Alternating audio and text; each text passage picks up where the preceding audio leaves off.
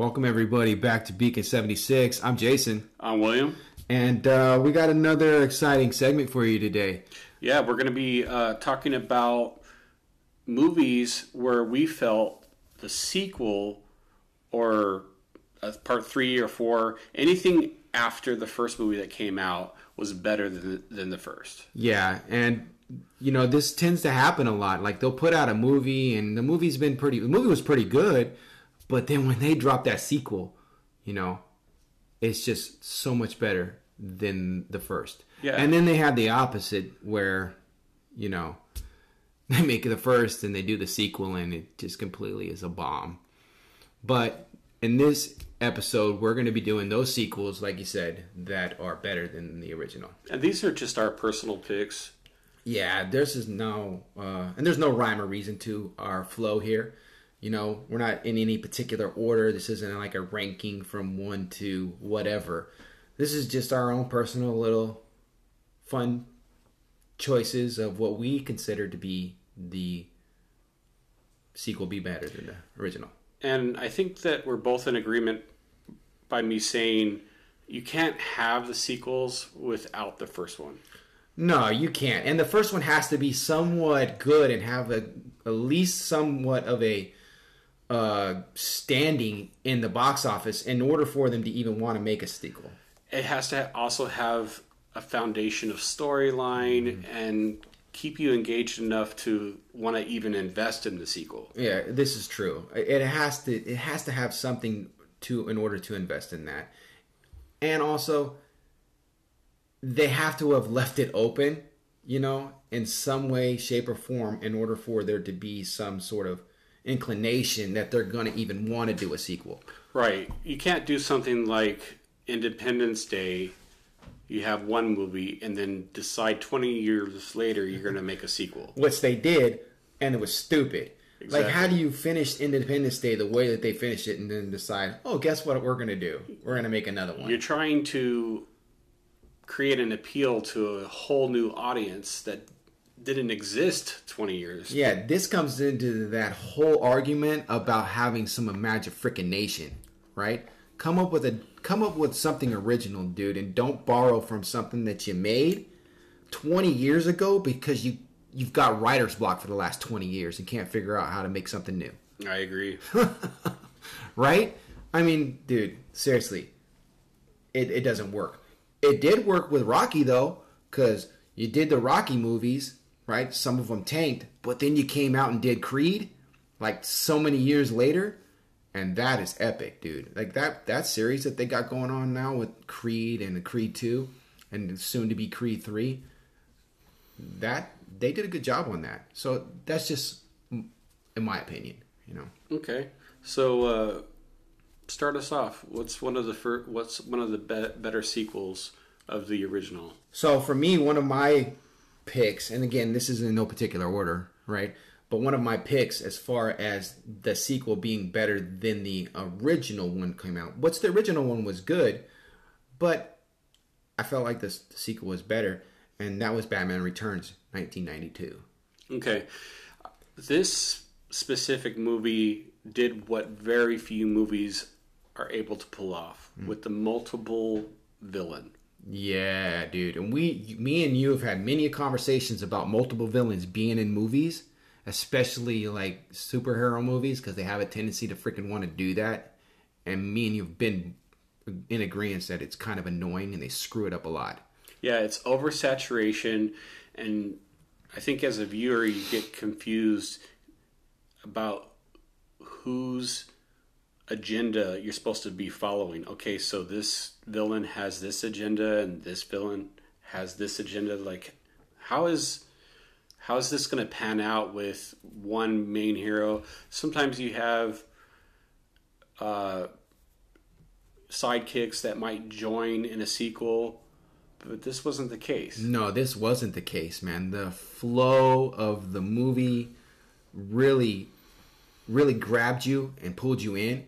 You know, the cast was great. I mean, you had, dude, you had Danny DeVito playing the Penguin, which uh, by far that his his acting as playing the Penguin was amazing. He did an amazing job on that uh, that character. Then you had um, Christopher Walken uh, that played. Um, I wrote it down. Mar. He, he, I forget what character he played. I thought I wrote it down. Anyway, um, then you have uh, um, Michelle her- Michelle Pfeiffer. Pfeiffer who played uh, Catwoman. And uh, That's the best Catwoman yeah, it is the best since Catwoman. the the Adam West days. Exactly, exactly. And I mean, this they really and Michael Keaton, dude. Still to this day, people have been asking for more Michael Keaton. And we're gonna get more. We've posted that on our Instagram. Yeah, we did, and we did post it on our Instagram that Michael Keaton was supposed to be playing more, and then they did an update. And I reposted on our Instagram that they did an update that Michael Keaton and the director uh, posted out on his tweet that he is only he's only casted for one episode, not multiple, but at least we're going to see Michael Keaton again as Batman, repri- you know, redoing his role. Yeah, and so for Batman Returns, I think continuity was important because having Michael Keaton in the first Batman and then also in Batman Returns um, showed that it was the same actor portraying the same character. He had new gadgets for his car and you know new villains and stuff like that that he had to fight against but this is probably the last out of that section of movie that really stood up because it was the same actor portraying Batman. Val Kilmer kind of held his own, I agree. Val Kilmer did hold his own. and then Batman and Robin is. Like seriously, I think the only good thing about that was probably seeing Arnold Schwarzenegger play a villain again. eh, I would probably go as far as to say the um, uh, what's her name that played uh, Poison Ivy, Uma Thurman. Uma Thurman, right? I, I would venture to say that was probably the best part of the entire movie was her playing Poison Ivy because she did a great job playing that particular villain. Other than that, I could have done without everything else. And to touch back onto the Christopher Walken's thing, because I completely forgot what he's he was there for. Is he was playing Max Shreck in the movie, uh, and he did a. I I love Christopher Walken. He's a good actor, you know. So anyway, that's uh that's my one of my picks. So let's hear one of Yeah, yours, that's a good pick, man. Yeah, I a good one. I, I kind of feel like it might have been on your list, you know, as far as picks that you have, because we kind of have the same, you know, likes and dislikes on a lot of things. But So, um, my selection, my one of my first selections is Back to the Future Two. yeah, I could totally see that, dude. So, you and I, growing up as kids, this came out in 1985, and this movie, when Marty McFly travels into the future, at the end of the first movie, he's picked up in a flying DeLorean. Mm-hmm. They go 30 years into the future, which then was 2015 Yeah, and gave us a glimpse of what the future might hold. And it had hoverboards, flying cars and shoes that lace themselves, jackets that dry themselves Right. with the push of a button. Uh, things that we have today where you're watching several channels on TV at the same time. Uh, um, their version of maybe the Oculus Rift where you can watch TV or, programming or games on something that you cover your eyes with. A lot of a lot of those things transferred to what we have today, but not the flying car thing yet. and not the flying car thing yet. or the hoverboard. No, somebody- Well, no. Yeah, that's right. Yeah, there, some- there some- are these. Uh, they're not as practical as they are in the movie, but yeah, they do have. Yeah, somebody did go out and make themselves a freaking hoverboard, dude, just to try to make it happen. Uh, I think Tony Hawk actually read that too. Yeah, I actually think they debuted it on the like anniversary of that movie. And then they also made self tying shoe, shoes. Self tying shoes. Yeah, Because in the movie, it's just somebody pulling a string behind Michael J. Fox. they actually have some self tying shoes now too, man. Mm-hmm. You know, and what mean? I love that movie. I mean, you can't go wrong with. Uh, I like Back to the Future movies. You know, the third one uh, was okay. You know, but that second one was great, man. I mean, to just to even have the to even ha- to be able to like even like think about or dream about or have the this you know vision of maybe going into your future you know and seeing what the future holds or maybe going in the future and making some not necessarily making some changes but just kind of observing the way it is dude that'd be rad man Yeah, and Michael J. Fox playing himself, and then a uh, his children. He played his son, and he played his daughter. yeah that was that was crazy. That was a very fun and enjoyable movie and i'm glad you put that on your list dude because i you you're right. That is probably one of the uh, better sequels than the movie than the first one was. And the first one was good though man. Mm-hmm. you know? It holds its own, and they even touch back on things about that happen in, in the first movie. Mm-hmm. He kind of is in the same time frame mm-hmm. yeah as he- himself, seeing himself do some of the things that he's done in the first movie. And we've kind of debated back and forth too, just to kind of touch on another thing that we've kind of felt like maybe this might be one of those movies where you kind of just leave it alone and you don't want to revisit it again. But also too, I think that it could also it might I don't know, I might be wrong in saying this now because I know what I've said before. But I feel like this would be an, an interesting movie to gotta get a fresh new take on maybe going into the newer future you know, and seeing what that newer future might hold as far as going back and forth through the future. And one more thing I wanted to say about this movie that I thought was interesting is the twist of the sports almanac. You know, I think we all would like to know have a book that has all the predictions Yeah. of every sports event on, between now and the next 50 years. And the way that Biff used it is exactly how Ninety- most of us would ha- probably have done. Oh yeah, ninety percent of the population cannot sit here and tell you that if they had an almanac that told them the sports picks for the next fifty years, and they would have that right, would not use it the way dude did in that movie for sure. So, I uh, I totally agree with this. Uh, that was a that's a good pick, man. It's definitely a good pick. Um, so one of my next picks is gonna be uh man when these movies came out right they were or when this first one came out when the first movie came out man it was really a bar setter right? It, you couldn't go wrong with it. I mean it, it, it definitely was a really good movie you know? And it just left you with so much anticipation to want to see what they were going to do for the second one. And when the second one dropped they dropped it hard and it it was a great movie and that movie is spider-man 2 the original ones with tobey uh, maguire right that spider-man 2 movie in 2004 was a a wonderful movie that villain in there the octopus right Doc doc, Ock. that was that was rad looking video. I'm video a villain, dude. I was I was sitting on the edge of my seat watching that movie, and I still have seen it. I still watch it today, man. Like I'll go on every once in a while, and I'll put the first two couple on because other than the new ones that are out right now with Tom Holland, though that particular series of Spider-Man movies are my favorite. You know, I just enjoy the the way that they put those together. They did a really good job on it, and that was in the beginning of uh, Marvel kind of putting out movies. Yeah, Well, it wasn't Marvel because it was still Sony, you know, but that was kind of in the beginning of all that stuff starting to happen. You know what I'm saying?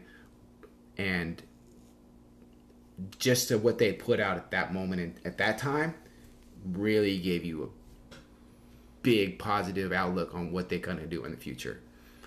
They did a really good job in this movie. The single villain, Yeah. uh, the the fight with him just this this movie was one of my top favorite movies for a while. It held its own. Yeah, for a hot minute, this movie was right up there with like a movie that I just kept going back to and watching over and over again. Uh, I I played the video game version of uh, the first Spider-Man game that came out on the PS4, and they pay tribute to this movie in the subway stopping scene. Mm. Okay.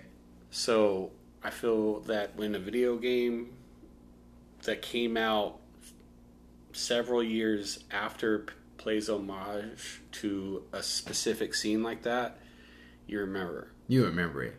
And that's just giving respect, man, because they know that that movie deserved the credit that it's getting, even now today. I mean, for goodness sake, the movie grossed $373 million, dude.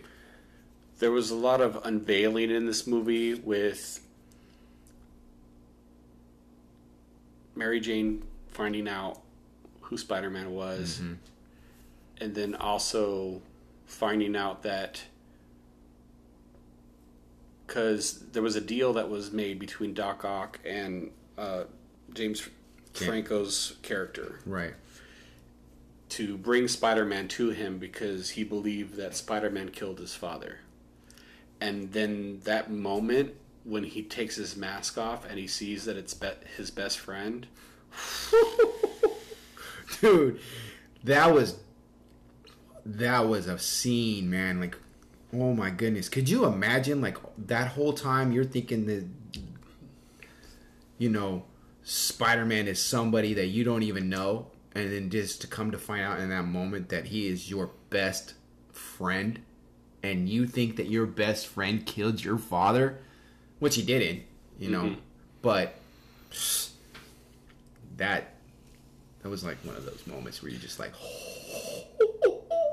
and just like we mentioned, or that I mentioned with the Batman Returns movie, this was the last good movie out of these three that Tobey Maguire did. yeah. Because they failed with the third one, They did. having too many villains. Oh, that sandman dude killed me. Oh my god. People were excited to see villain uh, Venom on screen, and the venom part was legit dude. I, the venom part was good. With the exception of Tobey Maguire going emo, yeah i get that part but the to- the the the venom the venom character was on point it was nice I could have done without the emo Tobey, to, Tobey Maguire, true, right? But you get kind of why he did that because Venom kind of overtook his body at that point in time, right? The part that I just was, just drove me insane was that stupid Sandman character, you know? Mhm. That Sand, I, I drove, I was done with that. Like, why did he even need to freaking be in there? That made no sense to me. Mhm. So, I don't know. But anyway, there you go, man. That's another one of my picks. Spider-Man 2, 2004. yeah, that's a great pick. I had it on my list too. Well, now you can't use it on your list because I already used it. I stole it from you. All right. So, another great sequel is a more recent movie, Mm, okay. And it's Captain America: Winter Soldier. Dude, you're jacking for me, man. You're taking my picks from me, bro. All right. You know what? I'm just going to grab my paperwork on this movie because I am totally in on it. Go ahead. I mean, we had the first Avenger, mm-hmm. great, laid the foundation. You know, it belongs in the MCU. Obviously, we had a great villain with the Red Skull, mm-hmm. but this movie, I would probably have to say, out of all of the MCU MCU movies between Iron Man and Endgame, Okay. this is my favorite. No. Yeah. No. Yep. All right, man. I, dude, hold on a minute. Hold on. Hold on. Hold on. So you're gonna tell me that you feel like the Winter Soldier is a better movie? I didn't say that. I didn't say it about. It's not about being better. I said it's my favorite. Oh, it's your favorite. Okay. All right. All right. Because I'm gonna say it's a. I, I thought you were going with that. I thought you were going with like this is the like the better movie out of all the movies that were put No. out. So when and the reason why I say that is when Disney first Disney Plus first came online, Mm-hmm. this is the first movie that I watched. I'll tell you something. Out of all of them that are up, I think this particular one, right, is one of the maybe handful of them that me and my daughters have watched the most. So in this movie, it it has so much, but not too much. I mean, Nick Fury's in it. Mm-hmm. Scarlett Johansson, Black Widow's in it. Uh, we get a little taste of Agent Thirteen, which is Agent Carter's like grandniece or something. Anthony Mackie's in it. hmm And then also Sebastian Stan as the Winter Soldier, which we don't find out that Bucky is even alive until midway through the movie. Right, then we realize it's And when you when you see it on the screen and you're around everyone else that's watching the movie, you could feel it. This god, what just happened? Yeah. and just the the choreography of of the fight scenes with Cap and his shield and seeing him throw it at the Winter Soldier and the Winter Soldier just grabbing it with one hand, you're like, ooh, who He's is not- this guy? He should not have been able to do that, you know? And mm-hmm. you're like, what just happened? Yeah, that was. It's like has has Cap finally met his match? I know. It's one of those things that you kind of see a little bit in Spider-Man 2. It's like, oh wait, this is my best friend. right? And it's kind of rad that it's his best friend. And not spoiler alerts if you haven't watched anything, but it's kind of rad after to realize, you know, it's his best friend. Yeah, they have their little spout, but how now his best friend has somewhat kind of the same abilities as he does, you know, as far as being like having having these like enhanced, you know, abilities. Which is kind of cool, man, if you think about it because Bucky was always there for Steve. Always. He always had his back. He always supported him all the way from from the beginning. You know? And then Steve one ups him and becomes Captain America. You know? And then Bucky doesn't doesn't hate him for it, doesn't shun him for it, loves him about loves him, and it, then now Steve has Bucky's back, and now and now they have, and now they've become now kind of that's equal, where they have each other's back, and that's that that's that friendship, man, that you just love to see. And you see the the foundation being laid about the Falcon Yes, and the whole on your left. you know, yeah, uh, just that relationship because at some point in the movie, Hydra falls. I mean, Hydra rises, and it's found that it's been hiding under the facade of Shield this whole time, and Captain America and Black Widow don't have anywhere to run. They run to the Falcon's house Falcon's house. Yeah, you know and that's a huge huge moment i think in the mcu is when shield falls and hydra rises and to find out that that's another deception that's been hiding so long because you and I we've both watched agents of shield so mm-hmm. we saw the the wake of this happening also in that show as well. So it, it shows the the the cream rises to the top because it shows who's really loyal to Shield and who was Hydra this whole time. right. And to, to find out that Hydra's been hiding in the shadows of Shield since like day one. Mm-hmm. you know, and you didn't. You kind of had some uh, thought that it might happen, especially if you were ever watching any of like Agents of Shield or you know, um, Agent Car- eh, not yeah, or Agent Carter or anything like that. You kind of started to in watching those because they did a lot of crossovers and they did a lot of um, uh, when the those TV shows would tie in with the movies. So you kind of started to kind of have some kind of inclination that there was this seed that was planted into Shield through Hydra long ago, but just finally kind of get to the come to the realization that it's actually true. You were like, "What is going on, man? This is," and it just dude, it, and it just helped to build and escalate that whole entire series, you know, which was which was really good. Let me ask you a question: How many times have you ever? How many times since that line came out, on your left, have you walked by somebody and said on your left? Not once. No, um, then I must be the only one that does it. dude. 'Cause I tell you what, every time I'm with my wife, right, or I'm with my kid, you know, and we're like at the store, I'll be like on your left. I don't know. Maybe I'm just that guy. I don't know. It's funny, but anyway, that's a good pick, man, for sure. You know, it, this movie it was all encompassing. It had comedy, it had action, it had espionage, it had the spy element to it, and I think it was the turning point for the MCU. I. hmm. Well, I don't know. We, I, I'll, I'll give you that it was a, it was a good moment for the MCU to have to continue the, the momentum. I think it was a momentum carrier.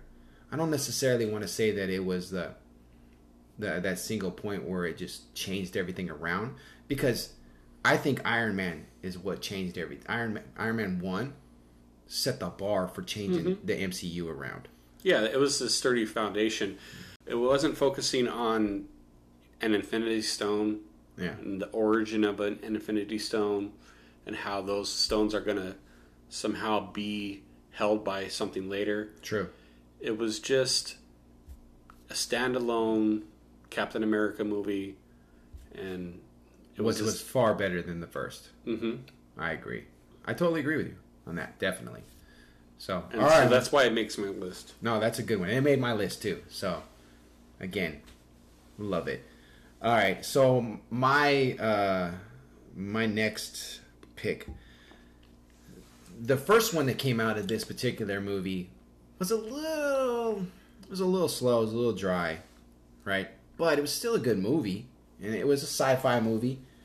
And I mean, they did a really good job making it, and there was really no issue with it. It just was a movie, you know, that did pretty well. I mean, it wasn't any major issue with it.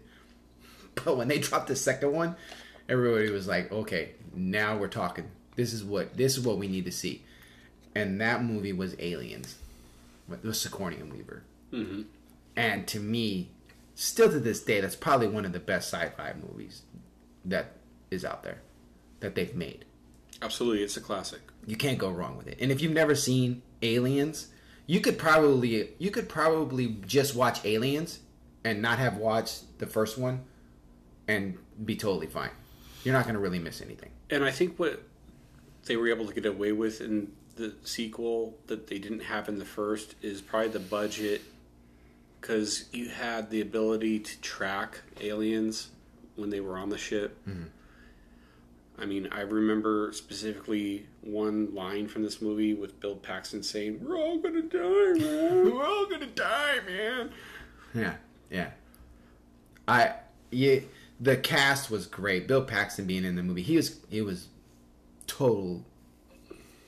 He he made that character what it needed to be, you know, and of course, of course, Sigourney Weaver, she is, she's probably going to go down as probably everybody's top five female um, sci-fi heroes of all time, by far. I mean, she's she kind of.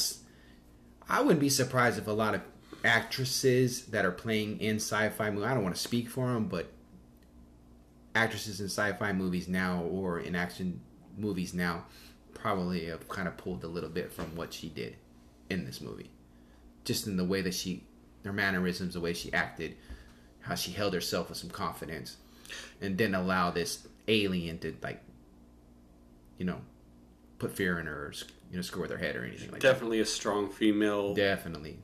lead role. And again, this pays tribute to movies about continuity. Mm. A continuing character that you know from the first one returning to be in the second one, and she went on to do several others. But out of all the alien movies, this one stands out because it revisited the world and it reset the bar for a new standard of what to expect from this franchise. Yeah. If you haven't ever, and I I, I would highly suggest you do watch the editor's cut. If you haven't watched it, watch the editor's cut of the of Aliens. It's a little bit longer than the uh, than the edited version, obviously, and there's some actual scenes in there where you kind of get a little bit more insight of the actual planet, which is really cool. You get to see. Um, um, oh, I just forgot the little girl's name. Um, I'm drawing a blank too. you know what I'm talking about, though, right? Mm-hmm. Uh, you get to see her as herself, fun, little playing as a little girl with her parents. You get to kind of see the t- the point when the parents actually go, the, the dad goes missing, and the parents go missing, you know, and then you kind of get a little inside of how the the whole town operated. It's really cool how they, they did it, you know. Um, you kind of wish they would have kept maybe some of that stuff in there because it really gave you a little little bit more backstory on the actual planet itself prior to being infested by freaking aliens, you know. So I'll have to do that sometime. yeah, if you haven't got to, I I if you if you're ever gonna watch it for the first time, I suggest you watch it as the editor's cut. You'll it, it doesn't it's it's only a few minutes longer and it adds a little bit more to it. One thing that, since we're on the aliens topic, that I'm not sure if you realized is that a xenomorph is technically a Disney princess now because Disney acquired Fox. Really? yeah, oh, it is, huh?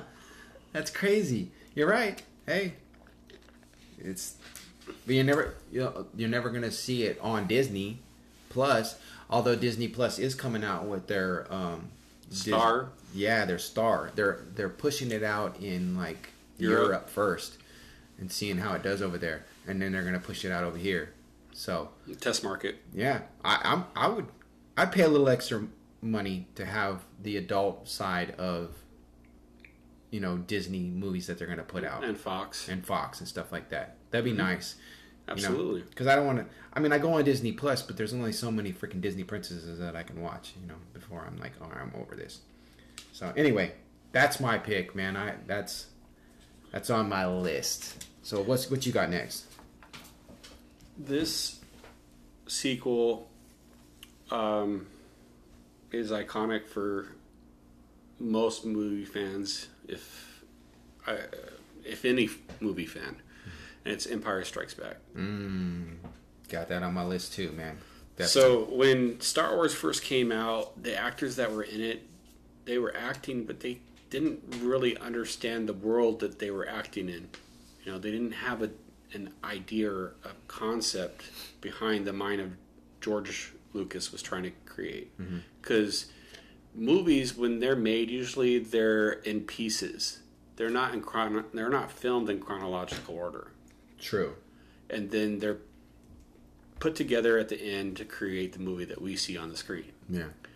So, them returning in the same roles in Empire Strikes Back, you can kind of see it. They have a little bit of the same. Uh, the chemistry is growing. The characters are growing. Mm-hmm. We see new characters with Yoda and Luke starting, continuing his training that he started. Started coming into his own as a Jedi.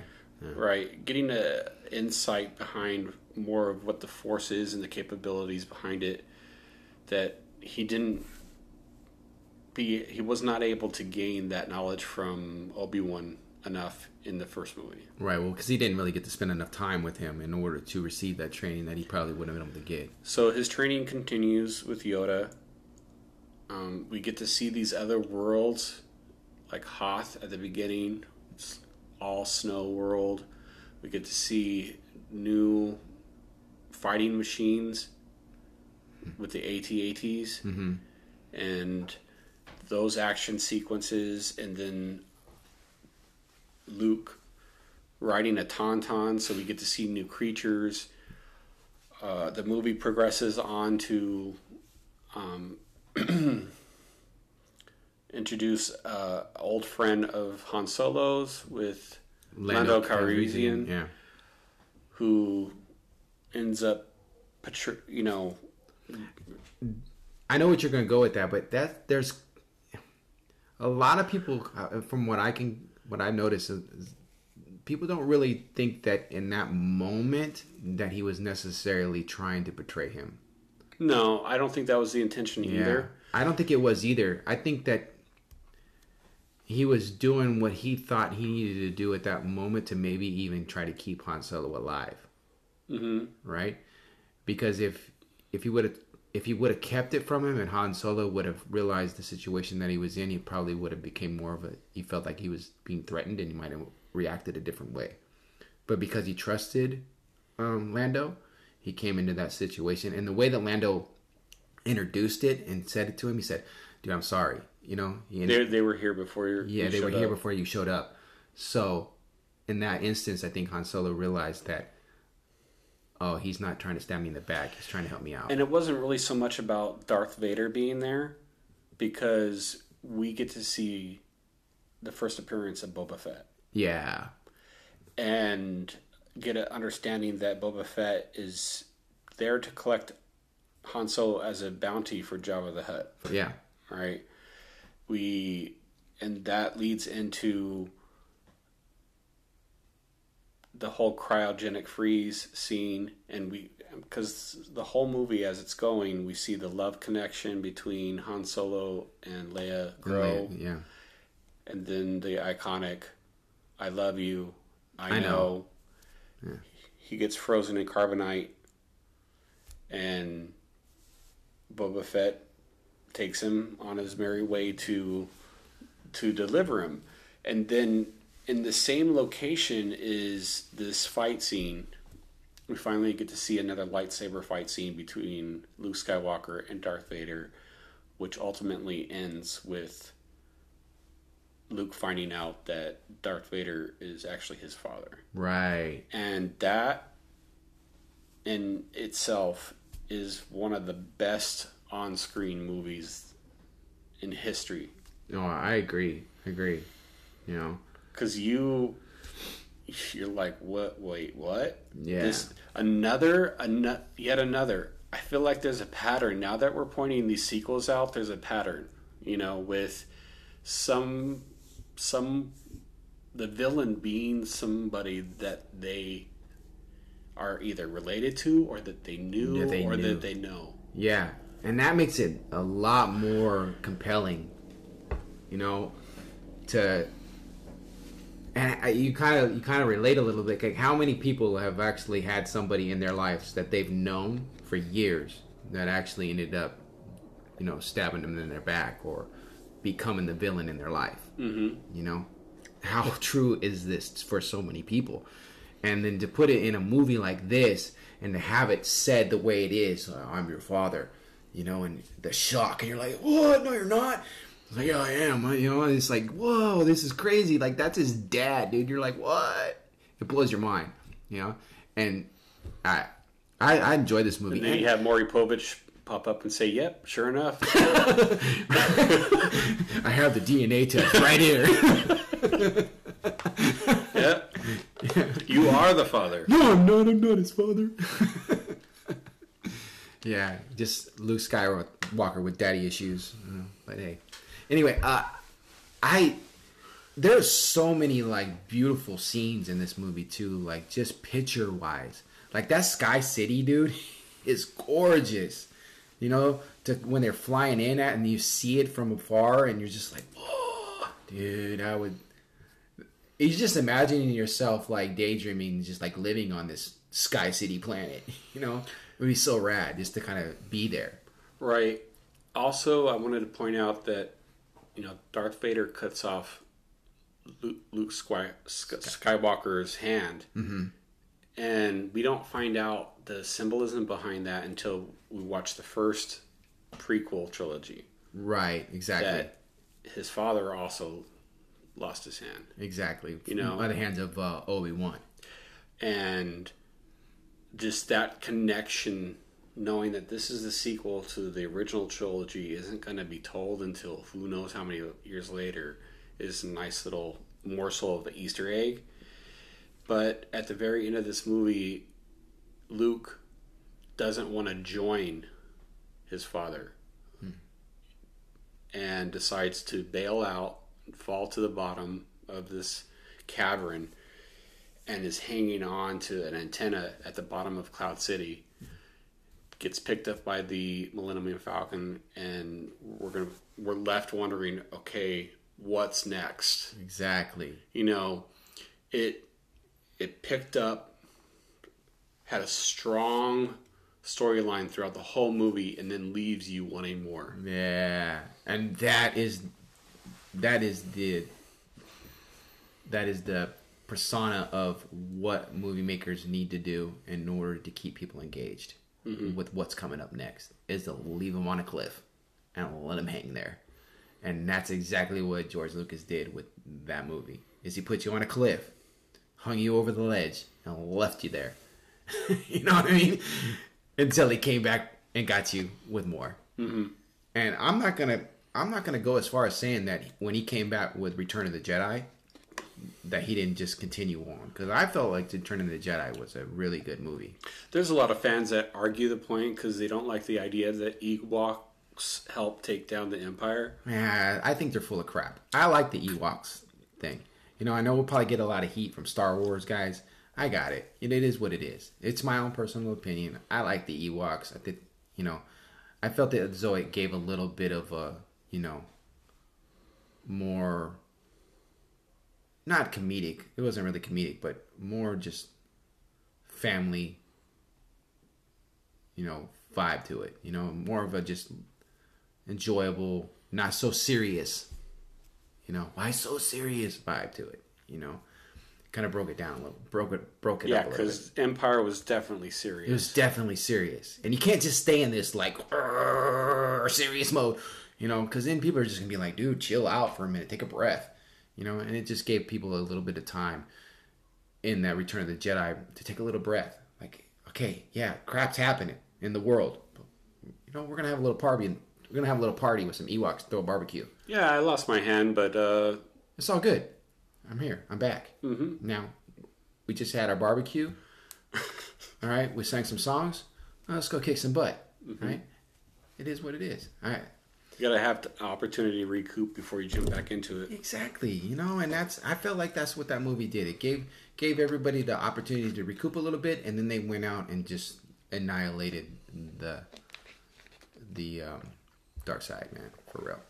So that's a good pick, man. Definitely, definitely a good pick, and I'm glad you put that on the list. So my next pick, uh, this trilogy in itself was epic. It's probably one of my top five trilogies. I still today watch it.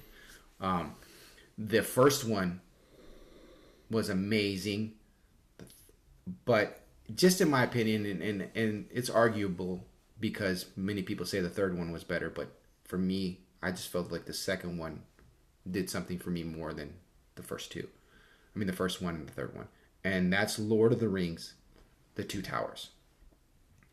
I just, for me personally, I just, I don't know why. I can't really fully explain it to you, but I just, for some reason, really connected to this particular one a little bit more than the first one and the third one. That's not to say that the first one and the third one were not amazing, because they were totally amazing movies. You know, the Return of the King and the Fellowship of the Rings was, and all together in Cumberson together as one. If you were to just sit down and watch them all in one, it's an amazing trilogy. So, what, what is it specifically about the Two Towers? I just for me, I feel like the fight scene at the Helm's Deep that just that was amazing for me. That fight scene was epic, dude. And I just I, I enjoyed the ride that they put me on, the hunt for the um the uh, uh the two little hobbits that they were hunting for, uh, and uh, just the uh, the the internet the more of the the interaction with Gollum, you know, in this particular episode with uh, uh, Sam and uh, Frodo. Frodo. You know, I just again, the, it, this middle part of this series just really put it all together for me. So, you like the middle part of Middle Earth? There's not a problem with that. No, you know, I, I like the middle part of Middle Earth, man. You know, I like, you know, it's like an Oreo cookie, man. I like what's in the middle better than I like what's on the outside. So, Yeah, I'm in in disagreement with you on this one a little bit. I mean, I, I knew you like were. I knew you were. the the Return of the King. It's the sequel of the Two Towers Mm-hmm. out of this trilogy. That's my personal preference of a flavor from this specific trilogy. Uh, I definitely like the this set of trilogy more than the Hobbit trilogy. Yeah, yeah. The Hobbit trilogy is good. You know, it is really good. I mean, just for our listeners, if you've never watched a Lord of the Rings movie, I highly recommend you just sitting down and watching them. It's long, but if you can sit down watching the Hobbits first, the Hob- watch the Hobbit trilogy first, then watch the Lord of the Rings, and you sit down and actually watch it, you will not be disappointed. But like, you are right. I feel like they did a better job with the Hobbit. I mean the um, Lord of the Rings trilogy than they did with the Hobbit, for sure. Definitely. That's a that's a That's it. that's a good pick. Yeah, that, yeah, that uh, that's that's my pick. So, man, what you got next? Well, um, I think we should wrap it up for today. Yeah. Okay. Yeah, definitely, man. We can definitely uh, just wrap this up and continue it for next week. So, if you're listening to us now, we're just gonna go ahead and take a pause for the cause right now and wrap it up, and we'll pick up this next week. So, we hope that you would uh, join in with us next week. Yeah, um, feel free to reach out to us on social media at beacon underscore 76 or email us at beacon76show at gmail.com. We'd love to hear any kind of insight that you have regarding what you've heard from our podcast. Maybe you have an idea that you want us to talk about. Yeah, we would love to hear some of your ideas, guys. Just uh, subscribe to us, leave us some uh, uh, some sort of comment or message or anything that anything. Uh, it helps. Trust me, it, it really helps us to be able to give you what you want and be able to better provide a better listening experience for you. So, Absolutely.